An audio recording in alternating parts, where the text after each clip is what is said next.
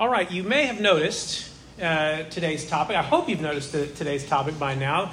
It is entitled uh, Miracles and Prophecy in the Modern Church. And to the astute observer, observer, you'll notice there's a question mark at the end of the title, meaning there's, there's an implied question that we're trying to answer. What's, what's the question we're trying to answer today? Packed into this question are multiple questions.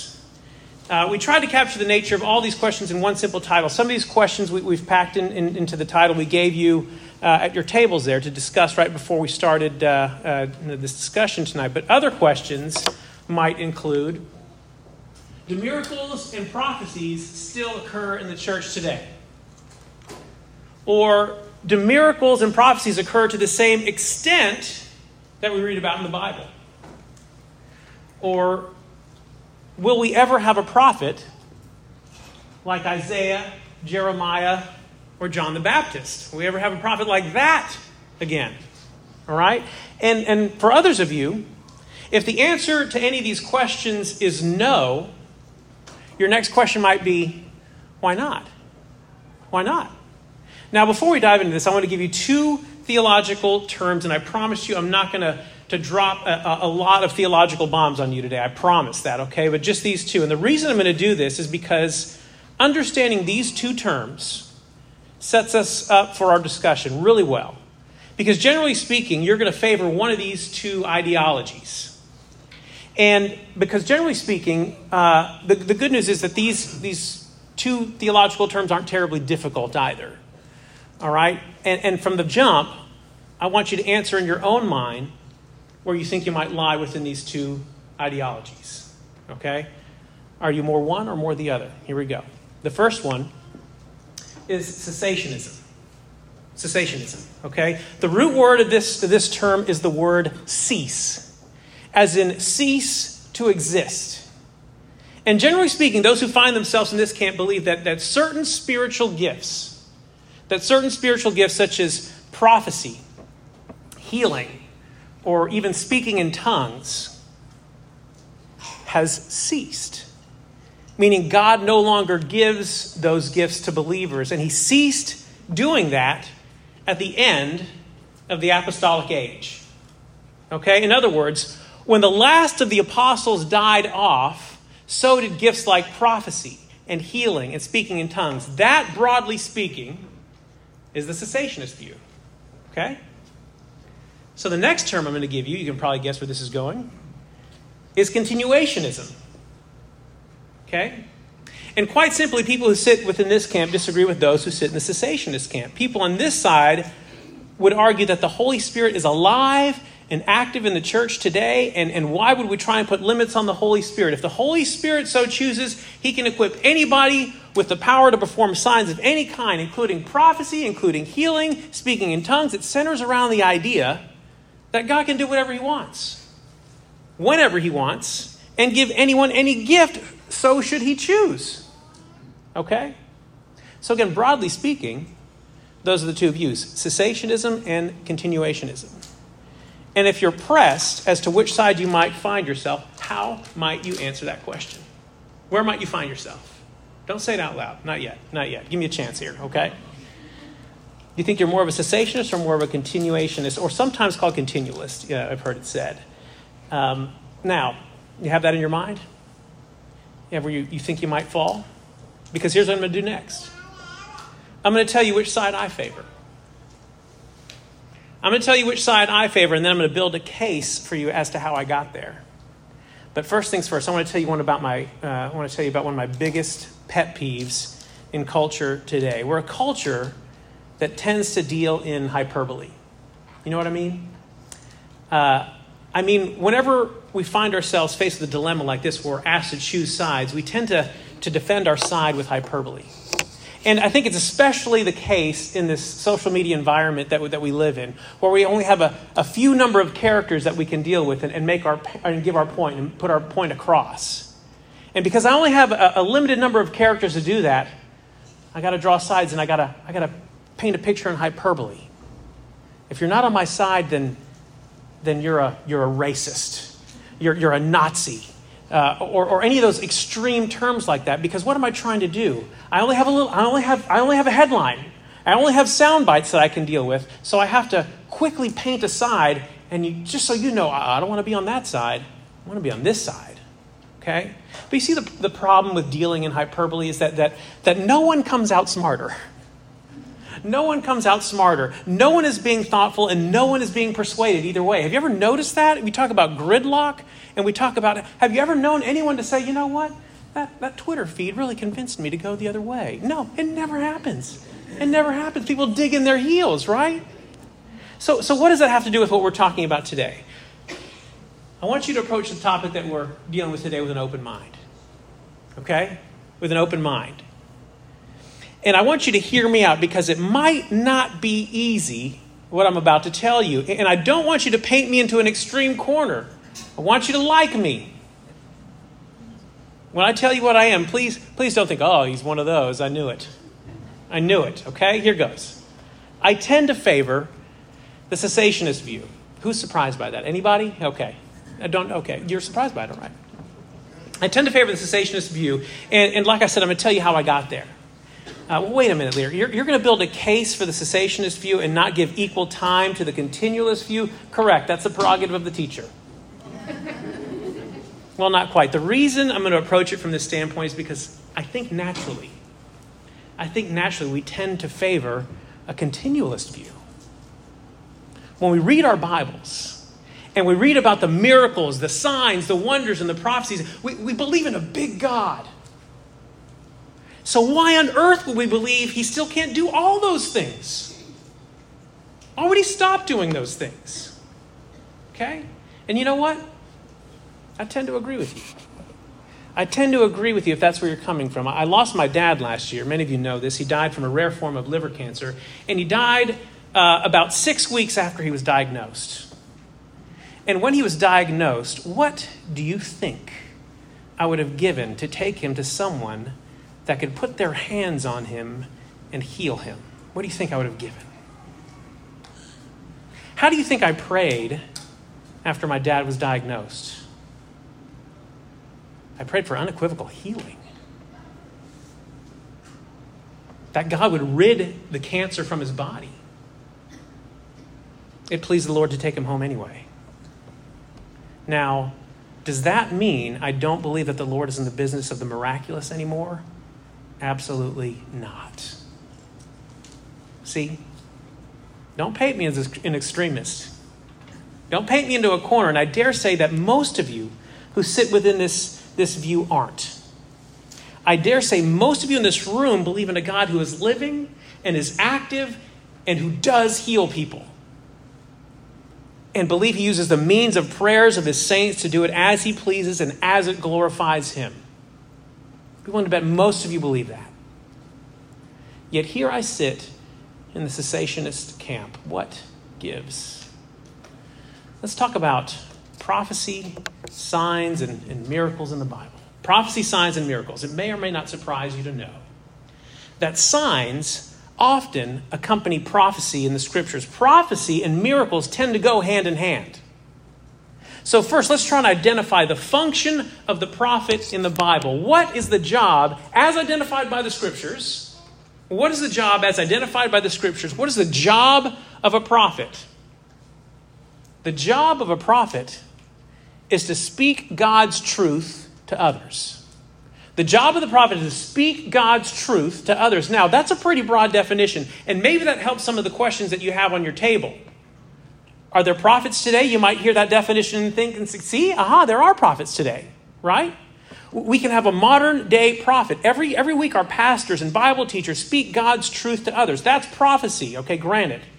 Granted, but let's not get, ahead, let's not, get ahead of ourselves yet.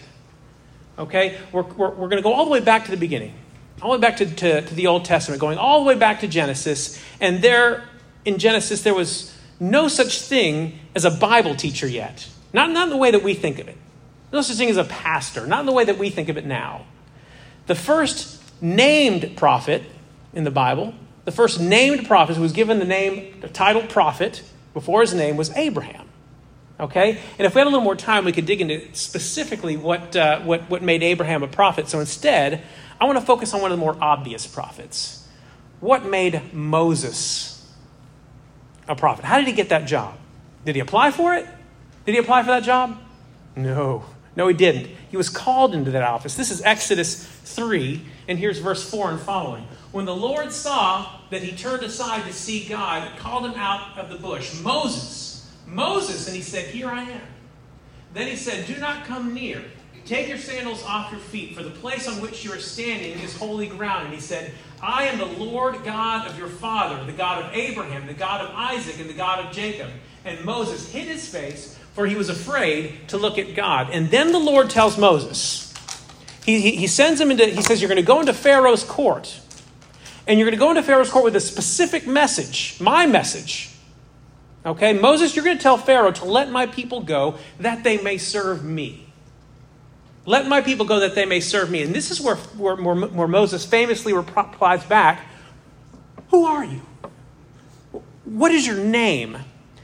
If, if people ask me, who is it that, that gave you this message? Who is it that, that told you to come here? What, what do I tell them? Exodus 3:14, God said to Moses, I am who I am. And he said, Say this to the people of Israel I am has sent me to you.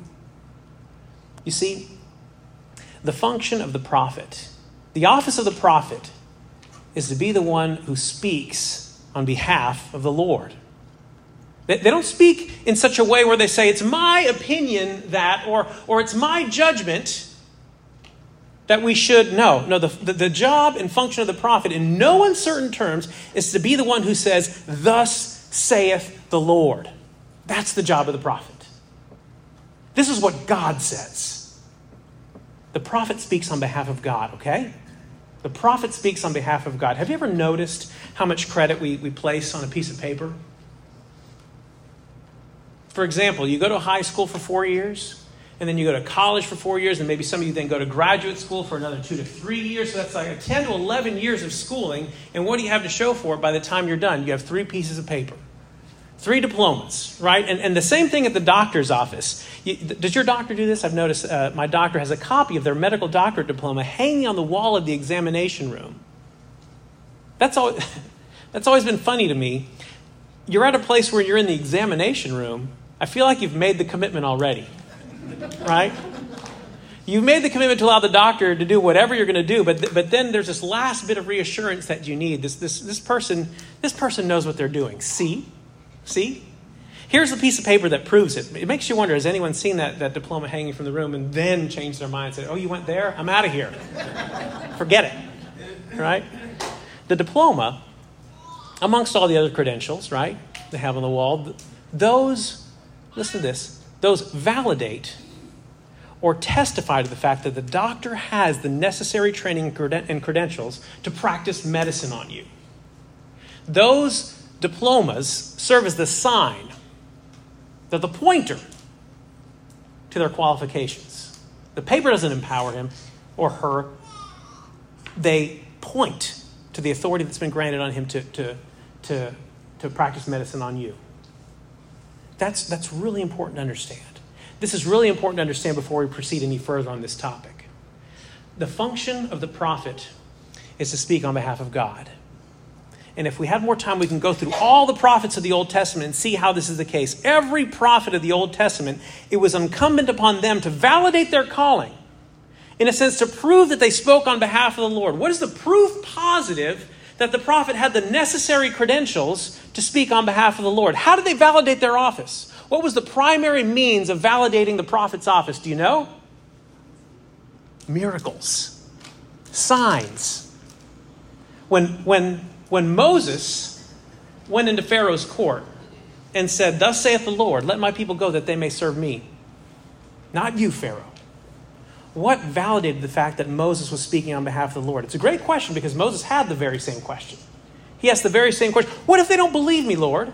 What do I do? What if they don't believe me? And he answered this with Exodus 4 2 and following. The Lord said to him, What is that in your hand? He, he said, A staff. And he said, Throw it on the ground. So he threw it on the ground, and it became a serpent. And Moses ran from it. But the Lord said to Moses, Put out your hand and catch it by the tail. So he put out his hand and caught it, and it became a staff in his hand. that they may believe that the Lord, the God of their fathers, the God of Abraham, the God of Isaac, and the God of Jacob, has appeared to you. Again, the Lord said to him, Put your hand inside your cloak. And at this, he put his hand inside the cloak. And when he took it out, behold, his hand was leprous like snow. Then God said, Put your hand back inside your cloak. And he put his hand back inside his cloak. And when he took it out, behold, it was restored like the rest of his flesh. If they will, if they will not believe you, God said, or listen to the first sign, they may believe the latter sign. If they will not believe even these two signs or listen to your voice, you shall take some of water from the Nile and pour it on the dry ground, and the water that you shall take from the Nile will become blood on the dry ground. Okay? Again, what's the purpose of the sign? What's the purpose of the sign? What was the purpose of the miracles? To validate the calling of Moses, to prove that he was who he said he was and that he spoke on behalf of God. Now, we could go, we could go through the same exercise with Elijah in, in 1 Kings 17 and 18. King Ahab was in power, and he was more evil than any other kings that had come before him, we're, we're told. So the Lord raised up a prophet, again, someone who would speak on behalf of the Lord. This is uh, in Elijah 17. Elijah raises the widow's son from the dead. This is a sign, this is a miracle. Of what purpose did this miracle serve to the widow? 1 Kings 17, 23, 24. And Elijah took the child and brought him down from the upper chamber into the house and delivered him to his mother. And Elijah said, See, your son lives. And the woman said to Elijah, Now I know that you are a man of God and that the word of the Lord in your mouth is truth. It was the sign the miracle that validated Elijah as someone who has the, the word of the Lord in his mouth. They go hand in hand. Now, what I'm laboring to tell you here is that the office of the prophet served a very specific purpose to speak the word of God.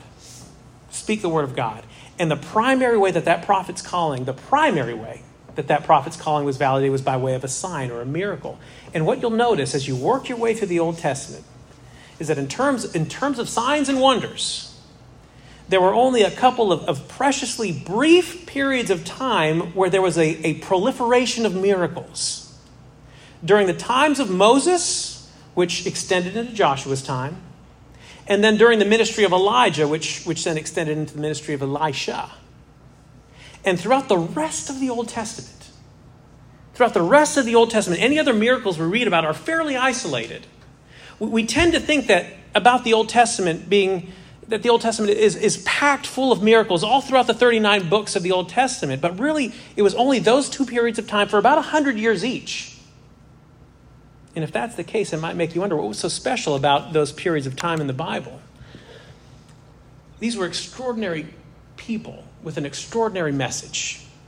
When you, when you think about Moses, he might be the he might be the one person that you think about who epitomizes the law. And when you think about Elijah, he might be the one person that we say might epitomize the prophets. To usher in the era of the law of God, it's accompanied by amazing signs and wonders. And then to usher in the era of the prophets, it's accompanied by amazing signs and wonders. There would be no other period in biblical history where this, there's this volume of miracles comparable to that of the eras of Moses and Elijah. Until, until the time of Jesus. During the time of Jesus, this would then be, be, be the third period in history where we see this proliferation of miracles. Now, I don't know how many of you play the game of chess. Anyone play the game of chess in here? It's a few of you, okay? Uh, I, am terrible at it. I'm terrible at the game of chess. I know, I know how to play it, uh, but I'm not, I'm not any good at it. In fact, it wasn't so long ago that my younger son started playing a little chess, and he hadn't been, he'd been playing for like a week, and then he was able to beat me consistently.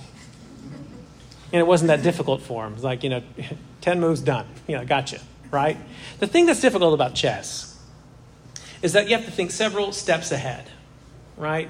You can't just fly by the seat of your pants, which is probably why I'm not good at it.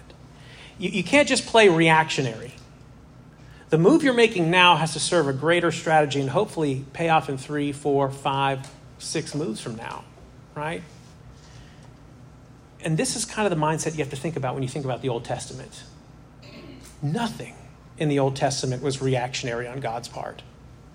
It all served a greater purpose of setting up this, this grand redemptive strategy. It's like God moving his chess pieces around the board. Miraculous periods in history that came before Christ didn't serve as isolated events in redemptive history. They gave us a pattern. I never get tired of saying this, and hopefully you've signed up for a four group because this is exactly what we're studying in the four group uh, um, study is that everything that we read in the Old Testament, everything that we read, everything that we read in the Old Testament, the arrival, points us to the arrival, the life, the death, the resurrection, and the ministry of Christ.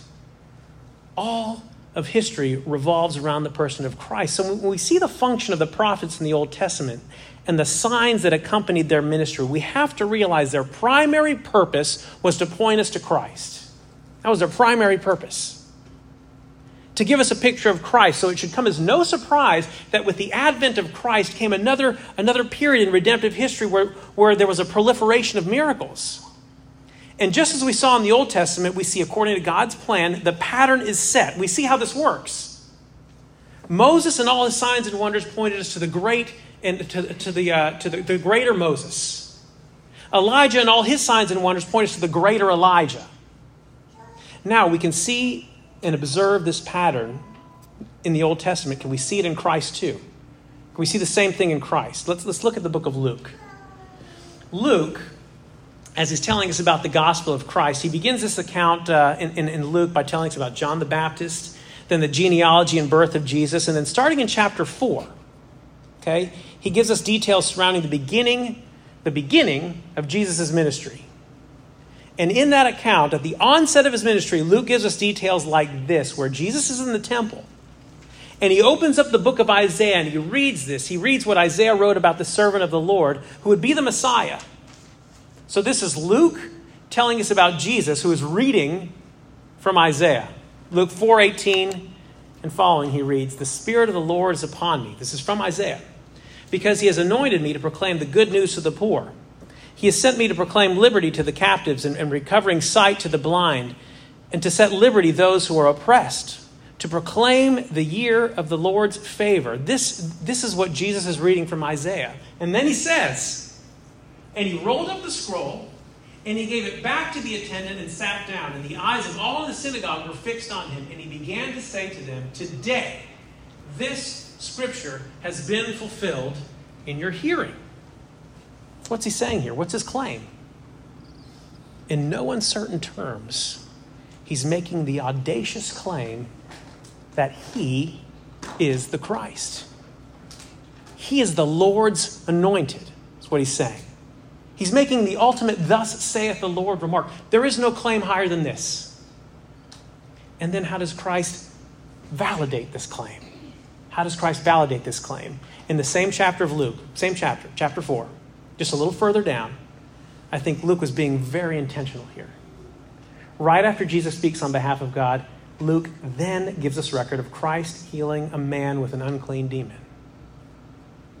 It's as if Luke is telling us Here's his claim. Here's his validation. He is who he says he is. Look what he can do. So, so this is something you have to understand when you read about miracles and and the signs of Jesus. I've, heard it said before that Jesus never performed any naked displays of power. In other words, Jesus never performed a simple, a single miracle that was just for the sake of showing off his power. Never did that. Never did that. Every miracle he ever performed served a purpose. Inevitably, inevitably, every miracle served to show his people, the disciples, the world around him, that he was who he says he was. He turned water into wine, not simply because it was an inconvenience to be out of wine at a wedding. John tells us that he used ceremonial jars. Jesus used ceremonial jars the kind used for purifying oneself before going into worship. He used those jars. As if to say, the, the water in those jars won't get you clean. Only the blood of the Lamb will make you clean. And then he poured out gallons and gallons of wine, a cleansing that would be effective, abundant, and free. That's why he turned water into wine. To tell us about his forthcoming sacrifice that would allow us to partake in the ultimate wedding feast. He didn't heal the blind and restore the sick just to make a, a few people have a better outlook on life. He healed the blind and the lame because it spoke of what he was about to do on a massive scale with the children of God. He would open our eyes spiritually. He would take away the, the biggest malady we've ever known, the malady of sin and death. He didn't raise Lazarus because he felt bad for being late. He was purposely late. He was purposely late and allowed Lazarus to die so that God would be glorified, so that people would believe, all the while pointing to the greater resurrection but not just his own resurrection, yours and mine. Yours and mine. That, that though we wrestle with sin and death now, he was here to turn back the clock of sin and death and make all things new. You, you see, every miracle, every sign pointed to a greater purpose. Nothing was done as a naked display of power, nothing was done simply to fix the inconvenience. And, and you can do this with every one of Jesus' miracles. They all pointed to who he was and what he was there to do to save his people from their sin and, and the fact that and the fact that people got back their health, their sight, their life was a glorious byproduct. But they were still just pointers to what he was doing on a giant redemptive scale. Do you know how we know this? Because every single one of those people he healed eventually died. They got sick again, including Lazarus. They died because what he was there doing on earth wasn't specifically about the moment, though again, it was a glorious byproduct. He did these things to point to what he was doing to defeat sin and death. A foretaste. What I'm doing here right now is a, is a foreshadowing of what, what he was about to do at his crucifixion. So, the era of the law and, and Moses ushered in with signs and wonders. The era of, of the prophets and Elijah ushered in with signs and wonders. And yes, there was a spillover effect. They extended a little beyond their eras. On the Mount of Transfiguration, who was up there? Remember who was up there on the Mount of Transfiguration? It was Moses. Who else was there? Elijah, Jesus, the disciples. Again, Moses. Uh, uh, maybe we call him the representative of the law. It was Elijah, again, who, who we might call the representative of the prophets. And who else? A glorified Jesus, the fulfillment of all the law and the prophets. As if to say, this is everything that the law and the prophets, all their signs, all their wonders ever pointed to. It begins and ends with Jesus. And guess what? There was a spillover effect that accompanied all the signs and wonders that came with Jesus the apostles.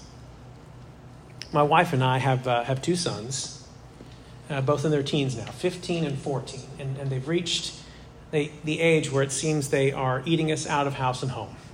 They eat everything, everything. And, and particularly my older son, he, he eats around the clock. I don't know how he does it. He eats around the clock. And, uh, and it's almost a futile at this point, but we still try and keep him on a regular schedule. Save, save room for dinner, right? I heard that so many times growing up, and now I'm repeating it to my own kids. I remember thinking, why do I have to save anything for, you know, if I ruin my appetite now, there's going to be another one coming along right after this, right? Why do I have to save anything for, for later? So, so we still try, you know, just, we're about to eat dinner, so, you know, cool it a little bit, okay? So sometimes I see him walking around with a snack before dinner and ask what are you doing? Why are you doing it? We're about to eat dinner in less than an hour. Put that away, all right? He's a good kid and he'll, he'll put the bag of chips or whatever it is away. But every now and then I'll ask him to put the food away and he'll look at me and respond with, Mom said I could. Suddenly I'm powerless to stop him. Now, what is happening in this moment? Is he defying me? Is he defying me? No. He's not disobeying me. Why not? Under whose authority is he operating?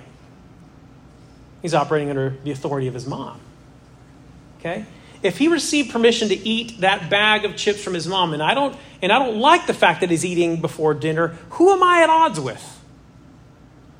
I'm at odds with his mom because he's operating under the authority of his mom. Now, this is something you have to understand when we speak about the role of the apostle. Now, some of you probably know this, maybe some of you don't. But the word apostle is not synonymous with the word disciple. Sometimes we feel like we can use those interchangeably, but they have very different meanings. The word disciple means to be a learner. Okay, so the 12 disciples, they were learners. They sat at the feet of the rabbi. They followed him around and he would, he would teach them. The rabbi being Jesus, of course.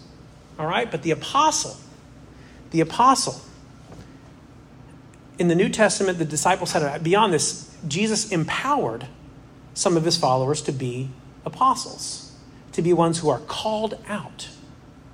For example, when, when, when he was sending them out to minister in his name, when he was empowering these apostles to be sent out in his name, he reads this. Uh, we read this in, in Mark 6, verse 7. And he called the twelve and began to send them out two by two and gave them authority. Gave them authority. He gave them authority over the unclean spirits. So, by whose authority are they over the unclean spirits? Is it by their own authority? No, it's by the authority of Christ.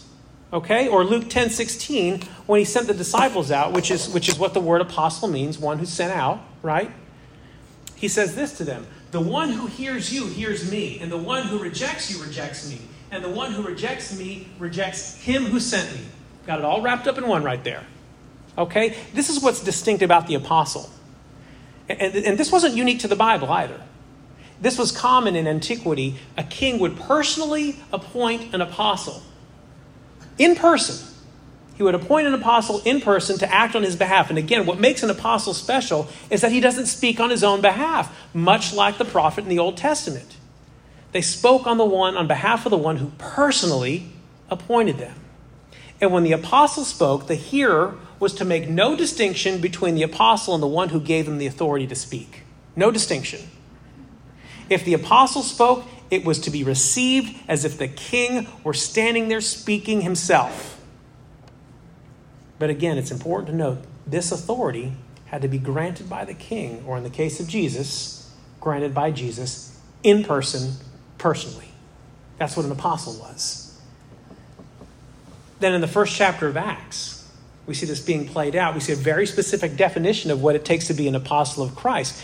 There, there were the characteristics you had to have in, in, uh, in able to qualify as an apostle. Those three qualifications were they had to be directly called by Jesus, they had to be a witness to his entire ministry, and they had to be a witness to his resurrection. Three qualifications that they laid out there. This is what makes an apostle so special one that could, could, could speak prophetically on behalf of Jesus the King. So, as you make your way through the New Testament, and yes, you certainly can observe Jesus performing miracles, but we also observe the apostles performing miracles as well. How are they able to perform miracles? Because they were the ones personally granted the authority by Christ to do so. And just like in the Old Testament, the apostles would perform these miracles not out of convenience, not because they wanted to show off their magic powers, the miracles served to validate their office as an apostle. See that? When you read about the apostles healing people in the book of Acts, it's because they were directly and immediately called by Christ to do so, to act on his behalf and continue the ministry he began when he was in their presence in the flesh. And beyond this, it wasn't just that the apostles had the ability to act on behalf of Jesus and, and, and, uh, and um, and, and heal on his, his behalf, they'd been granted the authority to speak on his behalf. And this is the basis of the entire New Testament. The New Testament is written by those whose apostolic authority, those who, who speak prophetically the words of Jesus, the words of God Almighty, because they were personally granted the power to do so by Jesus himself. And so let me ask you this Can I come in here and say, I'm an apostle. I'm the apostle Lee Eric. Can I do that? Which of these qualifications eliminates me from being an apostle? All of them. All of them. Right? I don't qualify in any of these. So, can I speak prophetically the same way an apostle could speak? No, I cannot. No, I can't. The only way, the only way I can speak prophetically is if I'm speaking the words of Jesus, or if I'm speaking the words of those whom he gave authority to speak on his behalf. So if I'm reading to you the Bible, if I'm if I'm exposing the Bible to you, yes, in that sense, I'm speaking prophetically to you. But they're not my words, you see. They're the words of, of Jesus, the words of, of God Almighty, or they're the words of, of those he granted the authority to speak on his behalf, his apostle or his prophet. Okay? So, so you see why, from this standpoint, we have to say the authority he gave the apostles has ceased to be given to anyone else outside of the apostolic age. And, and then, given what we know about signs and the function of miracles, do you see why we say people with gifts, for example, of healing has ceased to be? There is no reason to validate the office of the apostle because there are no longer any more apostles. Okay? Now, having said all that, does that mean that nothing miraculous ever happens? Of course, the miraculous still happens. I was speaking with uh, someone today who was telling me that when she was in grade school, she began choking on a piece of candy uh, right in the classroom, right in front of her teacher. And uh, her teacher didn't realize what was happening. The teacher thought she was just goofing off, you know, making gestures and, and a lot of ruckus. It just so happened, though, that one of the, it just so happened that one of the parents of another child in another classroom was walking by on their way to pick up their child. And as she was walking by the open door, it just so happened that she caught a quick glimpse of the girl. And, it just so happened that she had a clear view of her face and noted the distress. And it just so happened that this parent who was walking by was also a nurse. So it just so happened that this person was professionally trained to be able to recognize the situation, jump into action, and save her life. I don't know about you. I don't believe in it just so happened. But do you see the difference? Do you see the difference between something miraculous that happens that, that glorifies God and something miraculous that, some, that someone else is doing or, or claiming to do? If you see someone doing a miracle, for example, let's say they're performing a healing, you should ask yourself is this sign validating someone? Is this sign serving to show the credentials of someone who has the authority to speak on behalf of God? And I'm speaking to new revelation here. To me, if I see someone performing miracles, I say to myself, what, what is God validating that He hasn't already validated completely in the person of Jesus Christ? What new words of revelation would someone be telling me that hasn't been said completely in the Word of God through the pen of the apostles and prophets. Ephesians 6 19 to 21 tells us So then, you are no longer strangers and aliens, but you are now fellow citizens with the saints and members of the, the household of God, built on the foundation of the apostles and prophets. Christ Jesus himself being the cornerstone, in whom the whole structure, being joined together, grows into a holy temple in the Lord. In other words, there's only one foundation. Only one foundation. The apostles and prophets built it on behalf of Jesus Christ. There's nothing new from a foundational standpoint that we don't already have. Now, one final thought. And I suspect there's some of you that might believe, yeah, okay. I agree that the Bible addresses much of what we face in life, but, but not everything.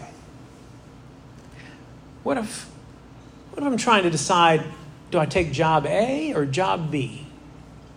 Do I move my family across the country? do I leave them here?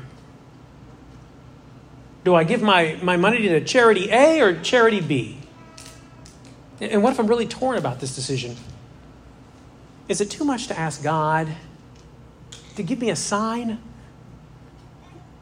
Can you give me a sign? Can I still be a, a cessationist and ask God for an occasional sign? I was about 17 years old, and I was a senior in high school. I was a, an active member in our church. In fact, all of my friends, all my friends that I had were from church. I found my place of belonging at church. I, I never quite fit in at school. In fact, I was, I was a bit of an outcast. But at church, those were my people. Those were my people. It was at church where I found my friends, and in fact, to this day, I'm, I'm friends with, with so many of the people that I knew from church back then, and, and I can't say the same for the people that I actually went to high school with. So as my senior year, and it just so happened that there was this, this girl who was, who was a somewhat regular attender, and yes, this, this girl had caught my eye. Now, as I said before, I was a bit of an outcast, so, so I didn't have the highest levels of, of confidence when it came to dealing with, with members of the opposite sex. So the idea of just going up to someone and asking for their phone number or something like that was absolutely mortifying. I figured I had to play the slow game. I had to get to know her, and in the process of getting to know her, she would soon discover what a charming person I was. And then, and only then, once I, once I had a pretty good idea that she wouldn't point at me and laugh, then I could do something crazy like ask for her phone number. Okay? To make a long story short, I really like this girl a lot, but guess what? Suddenly, without warning or notice, she and her family just stopped going to our church. People do that, you know. I don't know if you know this, but it's like they just disappeared. And of course, I was heartbroken. Weeks, weeks, if not months, went by and there was no sign of her. I'd all but given up, but, but I couldn't just give up yet. So, yes, I prayed and I prayed hard. God, give me a sign one way or another. Is she gone forever? You know, when you're, when, when you're 16 and 17 years old, these things are huge. You think that this, this could be the one, you know? 16 years old, I think I got it all figured out by now. So I, so I tried to paint God in a corner. I tried to paint God in a corner with this request. I said, God, even though it's been months, I need you to tell me. I need you to tell me by this Sunday. So if she shows up to church this Sunday, then I'll know we have a future together. And if she doesn't show up this Sunday, then I know I should just forget about it forever. I should just forget about it. And that was the deal I made with God. And you know, I feel like those are pretty good terms. Her, her family hadn't been around in months. And, and so if she suddenly shows up, that would be a pretty good sign, don't you think? Yeah. Well, Sunday came around, and guess what? Reached the end of the day on Sunday, and nothing. Until it was after the evening service, which is something we used to do back then. We used to go to the evening service, morning and evening, right? It was a parent teacher, or parent and students meeting about the upcoming summer camp. Miraculously, she showed up because she was going to attend summer camp. First time in months she'd been around. There it is. That's my sign. That's all I needed. I got my sign from God. And I would like to tell you the girl that I am speaking about is my wife, Tracy, whom I've been married to for 19 years. I would like to tell you that, but it's not true. So, what happened?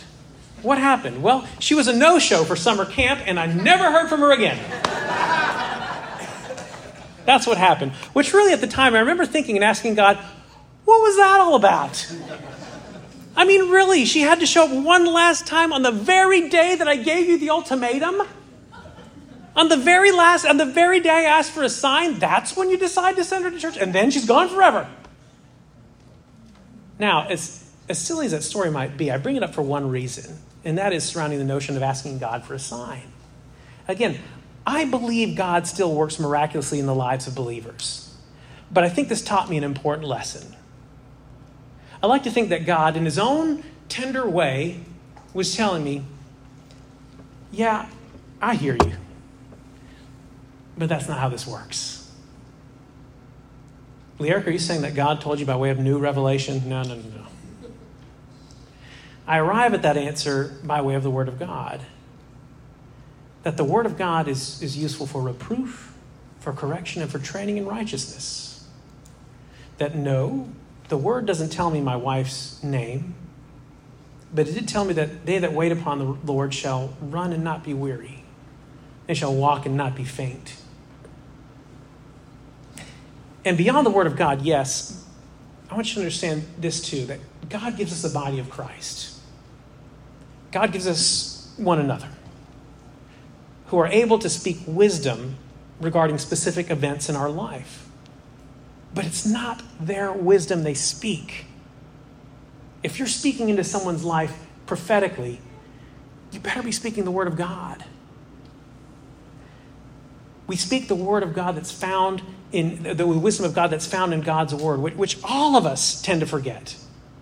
All of us do forget. And yes, then He gives us prayer. He does speak to us in prayer. I'm inclined to believe that no, not in an audible tone. I, have been a Christian for almost my whole life 40 something years. I, I, can say I've never heard God speak in an audible tone to me. Is that because something's wrong with me? No, I don't think so. I, I think He's given me His word. And I think he, He's given me His, his, his, his means of, of prayer. And I can pray to Him, and He inclines my heart, and He reminds my heart. He stirs my heart for the things that are in His word.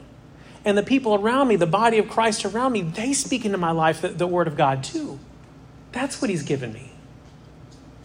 So while I would love to be on the receiving end of a, of a, miraculous sign or word or prophecy that speaks directly to my immediate situation in crystal clear tones, and instead he says what he says to Paul My grace is sufficient for you, for my power is made perfect in weakness. In weakness. You see that? It's not from a position of strength, it's from weakness, from, from a deficiency. That's when His grace is sufficient for you. And so, I don't know if that means that it changes the way you pray. I don't know if that means, well, maybe I should stop looking for signs and wonders. I don't know, maybe it doesn't change your mind at all. That's the last question on your card that I want you to consider. Is hearing any of this change the way you think about signs and miracles and, and prophecies?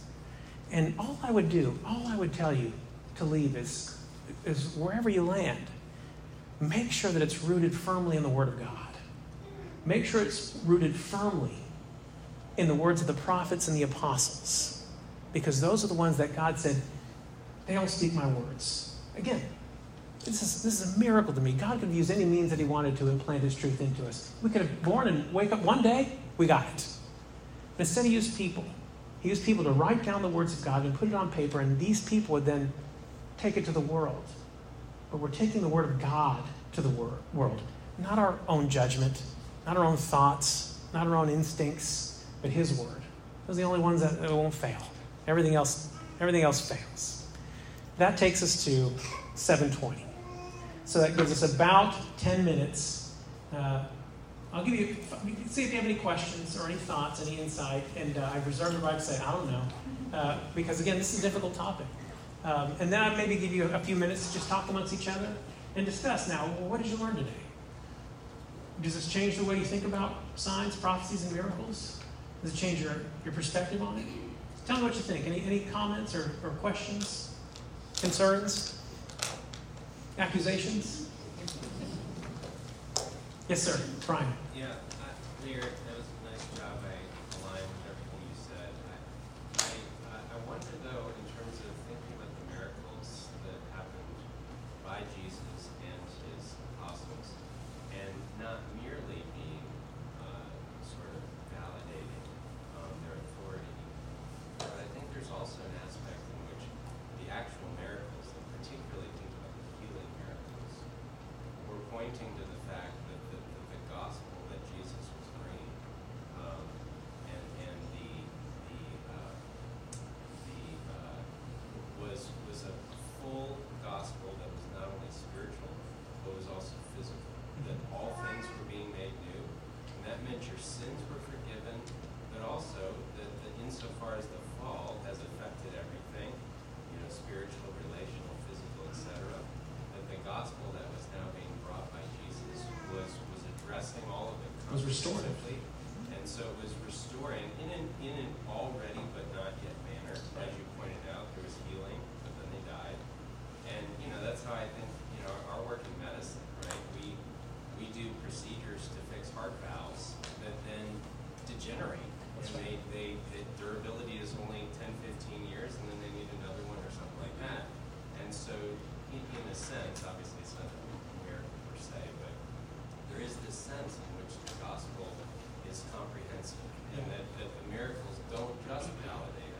No, no, and I agree with that. They, they, they speak a message Right.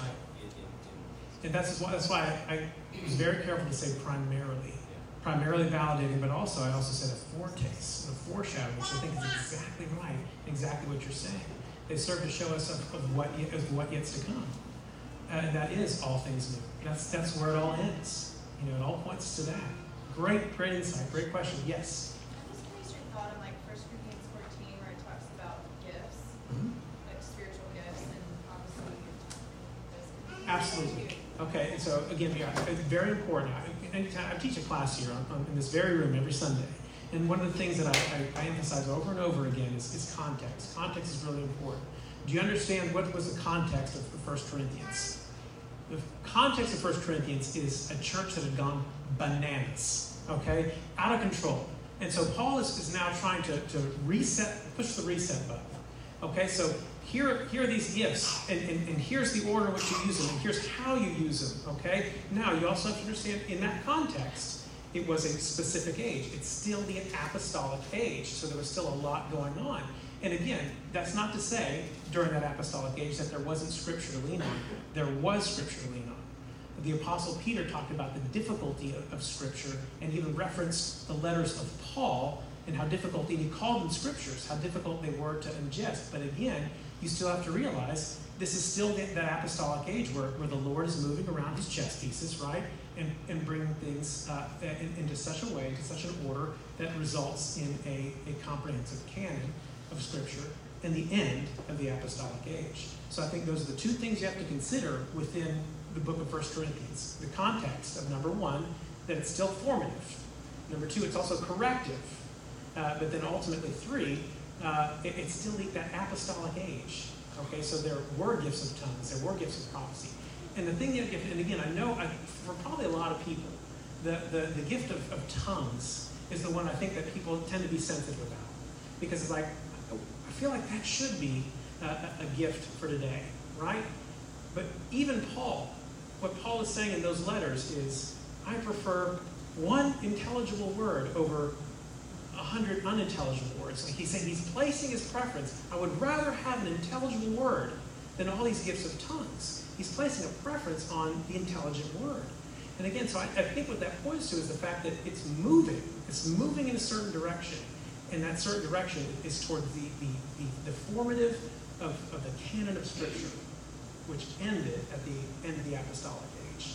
Does that make sense? A little bit? So you're saying, like in that passage, that would not apply to There's, yeah, there's, spiritual gifting today? Yeah, I would agree. And that's that's the, the whole idea of the cessationist view that certain gifts, that's yes, not all of them, certain gifts ended at the end of that apostolic age. So you have to consider immediate context and then what it means to what, what we can apply from that context. Always have to consider who the original audience was and, and why he was saying those things. It's very important in understanding those those scriptures, I would say.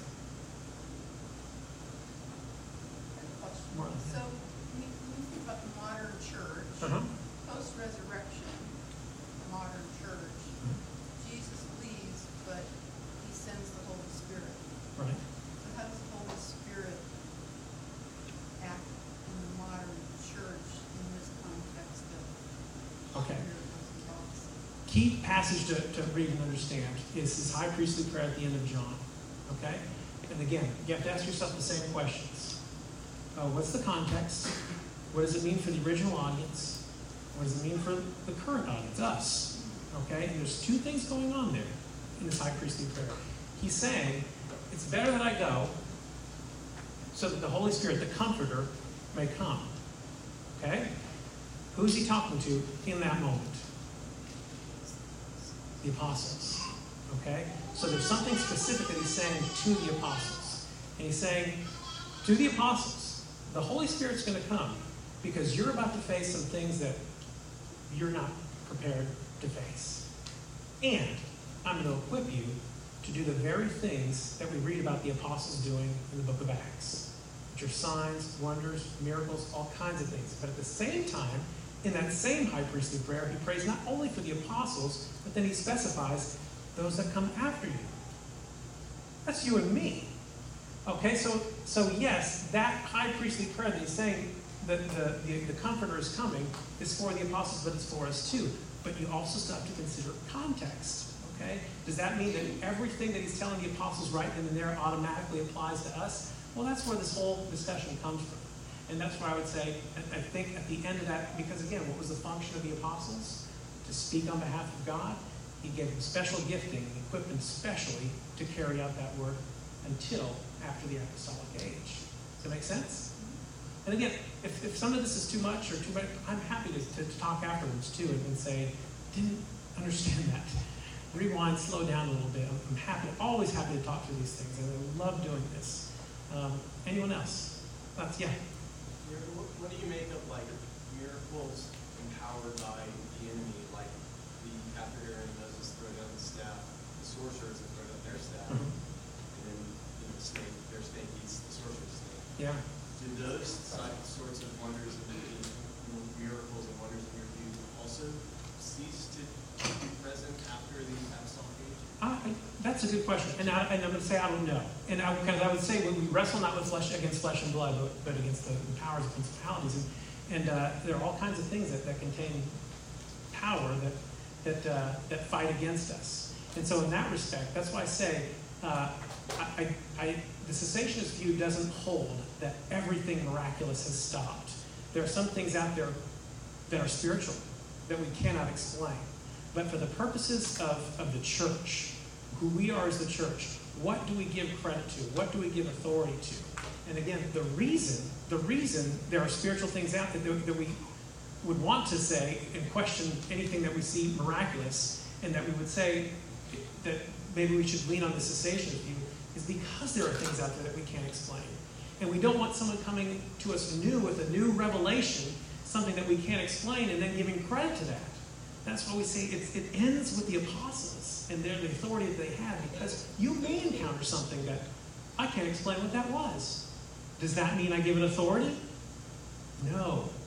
The authority ends with the apostles. And again, that's what that's why that, that, that cessation leans on that, the authority of the apostles themselves. Yeah. So, I agree with you on the cessationist, and, and I think that scripture, you could include that in with prophecy and miracles. That did not continue, continue beyond the apostolic age. Scripture, yeah. My question is about flesh and blood, it's a technical question. No, no. So did Paul, in your definition of a- an apostle, did Paul get in there on a technicality? I knew someone was going to ask me that question. I knew it every time. Right? It's a great question. Because when you look at those three qualifications of an apostle, how many of those qualifications did Paul fulfill? Really one. Okay, called directly by Christ. Was he a witness of Christ's ministry from beginning to end? No, he was not. So what, what does that mean? Did he witness his resurrection? He was not there. But he was called directly by Christ. So how did he get in? Why do we give well, why do we give Paul authority where I can't have authority? Right? Oh, because he had one? No. More than that. More than that. What was it that gave Paul authority? It's in Acts chapter 9. Does anyone know? What gave Paul authority? Yes! What, It was the other apostles. It was the authority about whose calling there was no question. He went to the other apostles, and the other apostles validated validated his office. And if you if you're curious, about three weeks ago I preached a sermon at Music Row on this very topic. It's fantastic. you can listen to it, but it has that very it deals with that very thing. It's that very thing. And, and, and what, what I marvel about that is, and that may make you a little bit uncomfortable, that Paul's qualifications are a little shaky. But you have to understand that the Apostle Paul, the Lord, what he was doing in this, built the, the perfect apostle that was perfectly credentialed and perfectly qualified to be the apostle to the Gentiles. And again, I always question that. Why did he do it this way? Why didn't he use Peter or James? Because Paul, and I'll just summarize it really quickly, Paul was a Hebrew of Hebrews, but he was also a Roman of Romans, which means that he could go throughout the entire known world, the entire known world to preach the gospel. That's why he was the gospel of the Gentiles. And he can go freely, anywhere. As a matter of fact, there's even another uh, passage in, in, in Acts where, where he was arrested. And he wasn't supposed to be arrested without a trial because he was a Roman citizen, right? And that, that's what that's what again made Paul the perfect apostle. He's the perfect one. So the more I read that, and the more I understand that. I'm like, Lord, you never cease to amaze me. You never cease to amaze me. This is this is amazing. And so that's again because I always felt growing up, I felt uncomfortable with that. The idea that Paul didn't have the credentials that the other apostles did, which what's what's make him different than Joseph Smith, you know, Jehovah's Witnesses, or or uh, Charles. No, Joseph Smith is uh, Mormon. Uh, Charles Russell is. Uh, is that same? But they came in. They said, "I have authority because I had a vision from God." Is Paul on that same ground? No, because he was validated by the apostles, whom we had no question about their authority. And no one else, Charles Russell can't say that. Joseph Smith can't say that. No other cult leader can say that. Only Paul can say, I was validated by the apostles themselves. And Galatians says the same thing. Extend to me the right hand of fellowship. That's why we have to question Paul. Yeah. Remind me where those requirements came from. Uh, Acts chapter 1. There were, what, what was the context of Acts chapter 1? They- They said, well, Judas is gone. Uh, so how do we replace Judas as one of the 12? Here are the things that we need uh, to have listed for replacing. And, and again, this is what I love about the Lord here and how he works things out. They, they came up with another guy to replace Judas.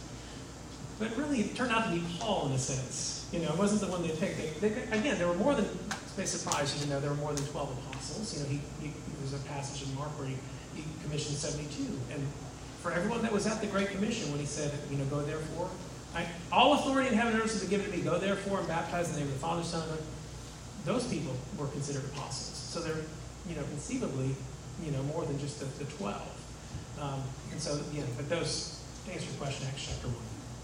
733, I don't want you to be late to pick up your kiddos uh, if you have to do that. Um, let me close this in prayer. And again, I'll be here for a little bit longer, so if you have any questions, I'd love to talk to you uh, uh, right afterwards. Let's pray. Dear Heavenly Father, uh, once again, I, I thank you for uh, who you are. The God of the universe who spun this whole thing into orbit. And yet you're so intimately concerned with, with each one of us personally. You wrote us a love letter, and, uh, and it's ours to read as often and as much as we want over and over and over again. Let us never to uh, let us never find an end to the, the wonder that is your, your word.